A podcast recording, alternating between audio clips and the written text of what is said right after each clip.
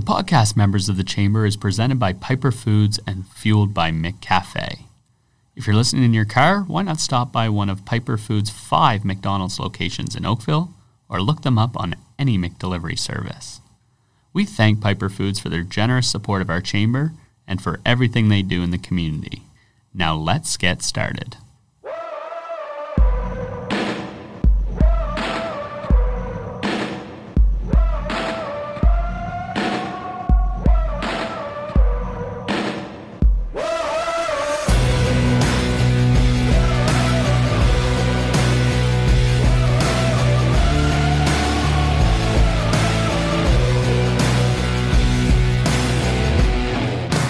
Welcome back. It's season two of our podcast, Members of the Chamber. Oakville Chamber members, one story at a time. Members of the Chamber is a podcast where each episode we sit down with one member of our chamber community and have a conversation. A conversation about their individual entrepreneur or professional journey, their job, and how they ended up where they are today. My name is Drew Redden, and I'm the president and CEO of the Oakville Chamber of Commerce. We're broadcasting from the Staples Studio co working facility located at 320 North Service Road West in Oakville, Ontario. And this is Members of the Chamber.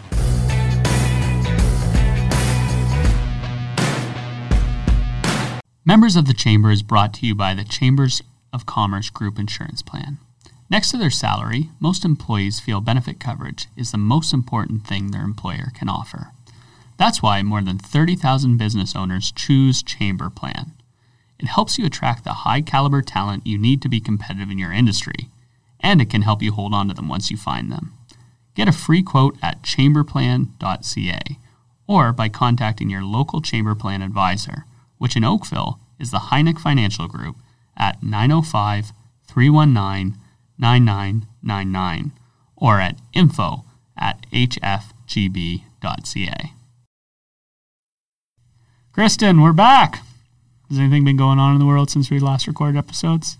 Well, it has been a challenging time for businesses as we all deal with this pandemic. Uh, but the team here at Staples Studio has been great for ensuring that all public health measures are in, are in place. Uh, so we feel pretty safe uh, broadcasting from here.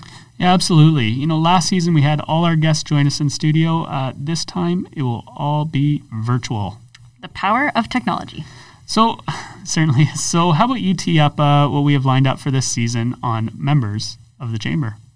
So, for this season of Members of the Chamber, we reached out to our Chamber community and connected with members that have changed or, dare I say, pivoted their careers over the years, moving industries, sectors, or sometimes even countries. We're going to dive into their stories, the challenges they overcame, and ultimately what made them successful. And we really do have a great number of guests lined up for this season and I'm excited to give them this platform to share their story. Me too. And on that note, why don't we get started and bring in our first guest? Let's go. Joining us today on Members of the Chamber is Nancy Fornicero. Nancy is an author, journalist, ghostwriter, and editor, and has worked as a self employed publishing consultant for 20 plus years. Prior to that, Nancy was a high school teacher and she has maintained close ties to that world thanks to collaborations on many educational publishing projects. In 2018, Nancy launched into entrepreneurship on a totally different scale, founding ACE Co-working, Oakville's first full-service co-working space. Being familiar with the challenges that come with the freelance, work-from-home life, Nancy had a sense that other local solopreneurs and consultants were seeking a more collegial and professional location to work from an alternative to the dining room tables and coffee shops. Her hunch was good. In the span of 14 months, ACE has grown into a vibrant and diverse community of 90 plus entrepreneurs, remote workers, and small business owners. Nancy, we're thrilled to have you on the podcast. Thank you for making the time. Hi, Drew. Thank you for having me. so, Nancy, that sounded like a long track record. I think it's giving away my age. Gary. It was an impressive track record. So, Nancy, the tables are turned because a couple months ago I had the privilege to join your Instagram live show, Play the Ace. And uh, I have to say, yeah. it's always better to have the opportunity to go second so I can get payback for all those tough questions you asked me. they were easy. Yeah, Come on. I know. I'm only joking, man. But that was a lot of fun doing that, and I encourage everyone to listen, listening to this podcast, to check out uh, your social media and to tune in to an upcoming episode of uh, Play the Ace. So, Nancy, early on, uh, what was it you wanted to be when you grew up?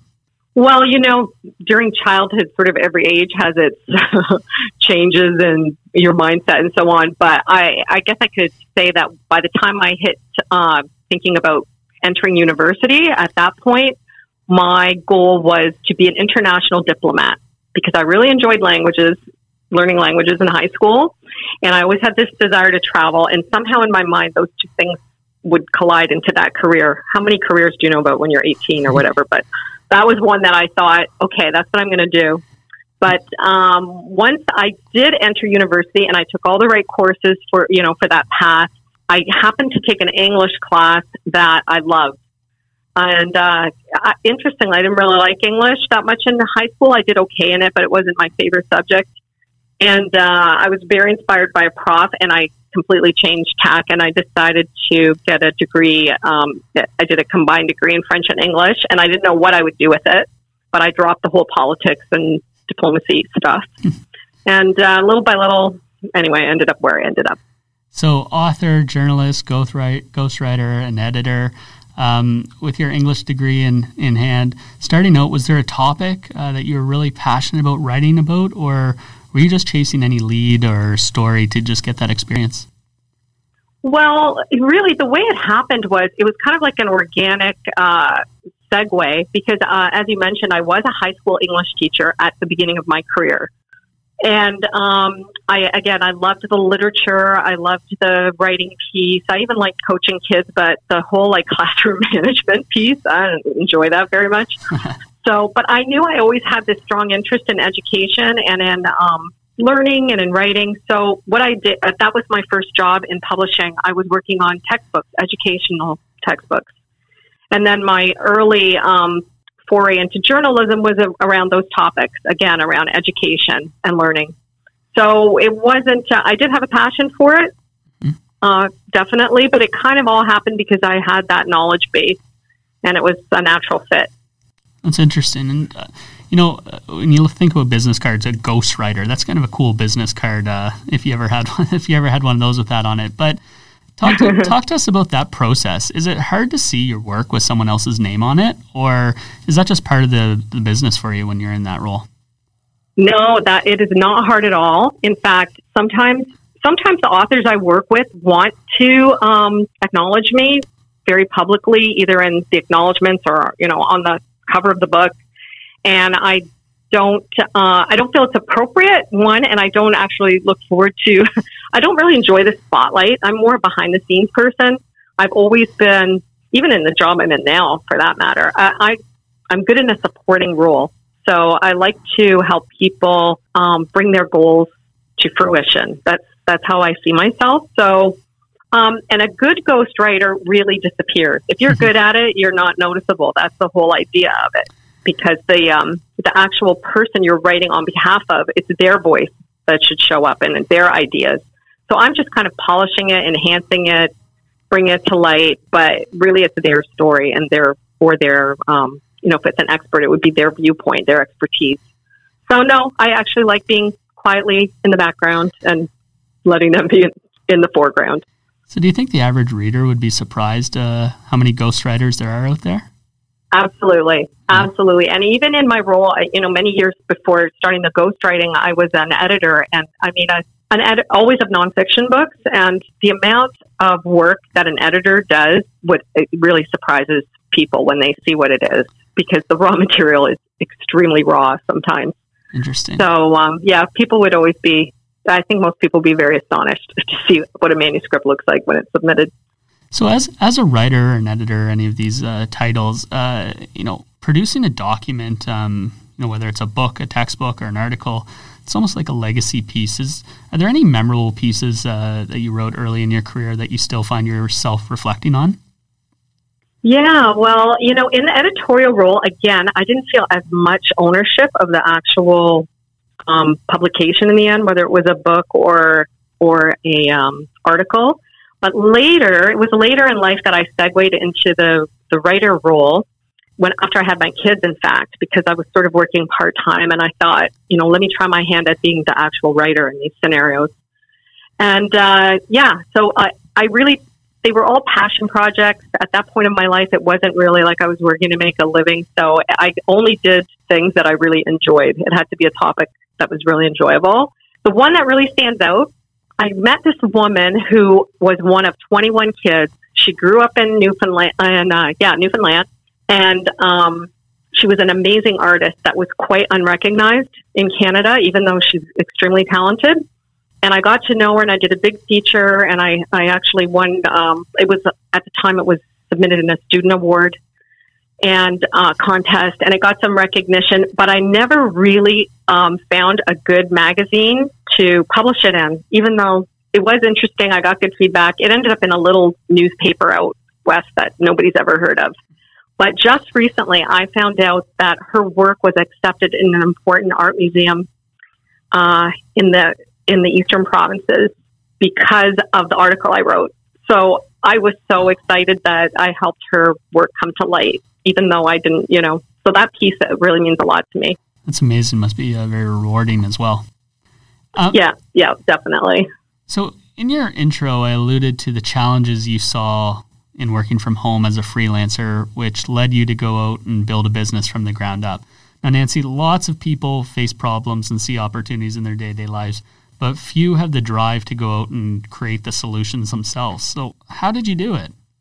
Well, I never set out to be an entrepreneur uh, at all. Uh, in fact, I got the co working idea because I was hired to write a story about the co working industry when it was kind of a burgeoning industry a number of years ago. And I was sent as a journalist to try it out, and I was completely blown away. I thought, this is exactly what I need. you know, I've been, I was feeling kind of isolated in my home office and not building my own business. Um, you know, it's very limiting to try to build a business when you're working from home. You don't really meet people and, or colleagues and you don't share ideas with people. So, um, anyway, I tested it out. I thought, this is what I need for my own business. And then I looked around our region and I didn't see any co working spaces. And uh, I thought, okay, I'll just wait for one to come up and I'll be the first person to join. And I did that for about a couple, it took me a long time for this idea to sink in that, oh, yeah, I could do this. Did not occur to me right away. Um, so, what gave me the drive to do it? I just knew it was a good idea, like really deep in my gut. And also, uh, my husband, who's a business consultant, he was the one really who gave me the nudge. He said, you know, you could do this thing. And um, yeah, we mapped it all out. And I thought, oh, look at that. It could work. And I knew I had the skills to do it. So, um, yeah, I can't say that I'm one of those brave entrepreneurs, though, who always wanted to own a business and jumped right in. It took like three years of mulling it over and waiting for someone else to do it. Well, well it's still pretty impressive uh, what you've been able to do. And, uh, you know, reflecting on those early days of starting this business, was there ever a time you want to throw your hands up in the air and just give up?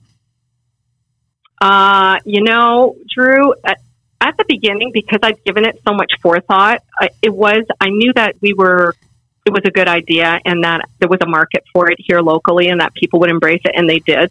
Mm-hmm. So things went pretty smoothly. I mean, cons- not perfect. There are always hiccups and mistakes you make along the way, but it was going very smoothly, exceeding my expectations for smoothly for two years until COVID hit. And so that I definitely threw up my hands. I mean, when that happened, I thought I've dedicated all my energy and all, you know, my whole life at this point. i am not even writing anymore at all. Yeah. Um, to bringing people together in a physical space, telling them, don't stay at home. I'm, I'm telling people, do not stay at home. Come on out and be with us. And I thought, what is going to become of Ace co-working, you know, in this environment? So in April, yeah, I, in fact, I didn't even come into the office for a few weeks. I felt really demoralized. And, um, I sent my husband in and he said, I'll sit there. It's basically empty anyway. And, uh, I'll just, I'll just hang out. So yeah, it was, it, I was scared. I didn't think it would, um, I wasn't sure what would happen. But anyway, we have come out of it fairly, you know, we're doing fine. It was just scary at the outset of this whole pandemic you know, obvious for obvious reasons. I think all of us business owners were freaking out a little bit. Absolutely, and we have a thousand members at the chamber, and uh, you know, I remember those early days. We were calling each one of them and. And just hearing the stories that uh, that that uh, different businesses were going through, the resiliency in this community is uh, is something we should all be proud of. But uh, you know, I remember your call. I was at home. Oh, were I was you? at home. That Yeah. was during my hiding. I was hiding at home, going, "What's going to happen next?" And you called. There was a lot of support. You know, your call from the chamber, from our members, and little by little, we realized, "Oh yeah, we're going to get through this. Let's let's let's just put on our big girl pants and go back to work." Yeah, well, I think uh, you know, building off that, one thing I really admire about what you built at Ace is the sense of community you feel when you walk through the doors. Um, so, two parts to that. Why was building that community so important to your business model? And uh, I guess more of a more of an assumption, but that community must have been what's gotten you through this this COVID time as well. Yeah, definitely. You're you're exactly right about that. I mean, our members have been amazing, and our partners just to being supportive. People sticking with us, even if they didn't need their space. Actually, some some people kept their memberships going, even though they haven't come in to this day. In fact, some of them, a few. Um, and you know, we're much more. We uh, our tagline is more than an office. And I knew that when I set out to do this, it was not really going to be about the desks and the offices, although they're nice and, and necessary. It would be about that energy that we build in between people. Mhm. And uh, I knew that would be especially important in our area because, you know, a lot of co-working spaces thrive in big cities where people can't really work from home because they live in small apartments and, you know, various other reasons where real estate costs are too high. Um, but here, you know, most of our members actually have really nice home offices. they could work from them if they wanted to, but they choose to work here because they just, um, you know, they want that energy of being around other like-minded professionals, and you know, a lot of friendships have formed here. That was really what I set out to do was to create those kinds of personal connections between people. Yeah, and you know, even us at the chamber, we have our own office space, but we've we've come down and uh, used your space a number of times, whether it's we need a an offsite meeting or a space to film something. So, can you talk a little bit about that community you built, and uh, just for those of us, or for those listeners that may not be familiar with ACE, what is aside from being that place where people go to work, what are some of the other activities you you provide your members? Well, during uh, you know normal times, let's say, Yeah. even though we have we have adapt we've adapted and do sort of modified versions of most of these activities. But for example, we have a book group um, where we read business books once a month, and I I used to provide breakfast for people. We call it a book talk breakfast. Now we don't have the breakfast piece, but we still do our we do it virtually. Our book group. Uh, we have a lunch and learn every month where we invite an expert from our community or one of our local partners in to share their expertise. We have a lot of social things, happy hours and potlucks, and uh, we have something called bagel bonding where we try bagels from all around town and just get to know each other, a little bit of networking. So a lot of that social stuff. Uh, gosh, what else? There's, I don't know. There are a lot of anything that brings people together, and our members often will have the ideas too, which is really wonderful. They'll come to me and say, "Hey, why don't we all?" Someone just now said, "Why don't we decorate ornaments?" And we'll try to figure out how to physically distance and do it for the holiday time. Oh, great. Okay, we'll try to figure that out. So, um, comes from the members, comes from us. Also, we we collaborate with um, associations like Haltech, Silicon Halton, the Oakville um, Film Festival. I know I'm going to miss some people, but various community organizations, and we'll collaborate with them to do events, whether here, usually here on site. Yeah, I was going to say it's really great to hear, you know, a business that is really built on providing a safe space and bringing people together, even in the pandemic. Uh, you know, when that's not the focus for a lot of people, you're finding innovative ways to uh, to continue to do that. So, uh, what makes you optimistic about the future? Well, the same thing that made me optimistic about this business when it was scary, but I decided to leap in. I believe deep down that people really want to be together, not mm-hmm. on Zoom. you know, not that's fine. It's a fine substitute for a while, but the the what happens when people really come together and start sharing interesting ideas and start being supportive of one another is magical. That's that's how human beings are wired. So uh, that is not going to change. This is neurologically wired into who we are as as human beings, and we are going to come back together. I'm sure of it. I do not have a timeline for you, Drew. I wish I did. I don't. I don't know when it's going to happen, but I know for sure it's going to happen. I know, I know, and we uh, we keep reminding ourselves at the chamber that it's going to happen again. We host 70 in-person events a year, and it's uh, killing us. Yeah.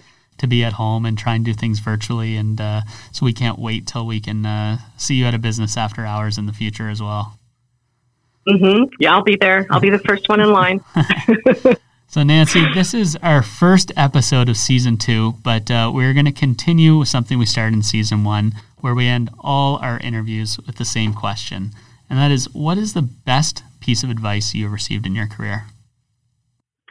Well, um, I can tell you when I first, uh, you know, my career has taken many curves and twists and turns. And um, when I launched into this business at ACE, it overlapped with a book project, in fact, that I was wrapping up. And it was for um, it was a couple of life coaches. I was ghostwriting the book for them. And this book was called Discover Your Compass. And it was all about following your intuition when you're making important life decisions which wasn't really my forte, actually. I'm more analytical. I sort of want, you know, I want to see analysis and measurements and I want guarantees. And in working on that book for over a year with these experts, uh, I learned so much from them. And what they taught me to do was kind of follow my gut, which mm-hmm. wasn't something I did do instinctively. And when they heard that I was launching a business, uh, when the book was over, uh, they said to me, just remember everything we talked about in the book. Follow your gut, cancel out the noise. You know, you know, you probably know what the right path is for each decision you're about to make and just trust your gut. So I would say that was the best advice I got just when I needed it. I think that's a, such a good way to end this interview, and uh, I love that question because there's always such insightful uh, information that comes from it to share uh, share with the members and all our listeners here. So, Nancy, it is always a pleasure chatting with you, and today has been no different. Uh, thank you for being our first guest as we navigate our new COVID realities with this podcast. It is my pleasure to be with you, Drew, and see you in person as soon as possible. To our members and listeners, thank you for taking your time out of your busy day to join us. If you know someone that would make an interesting guest on Members of the Chamber, please send us a note to info at oakvillechamber.com. We'd love to hear from you. Make sure you stay up to date with what's going on at the Chamber by following along on social media. We're on Twitter, Facebook, LinkedIn, Instagram, and YouTube. Thank you to our producer and Chamber Communications Manager, Kristen Curry. And last but certainly not least, thank you to the Chambers of Commerce Group Insurance Plan and the Heineck Financial Group for supporting this episode. Talk to you soon, Oakville Chamber. Have a safe and productive day.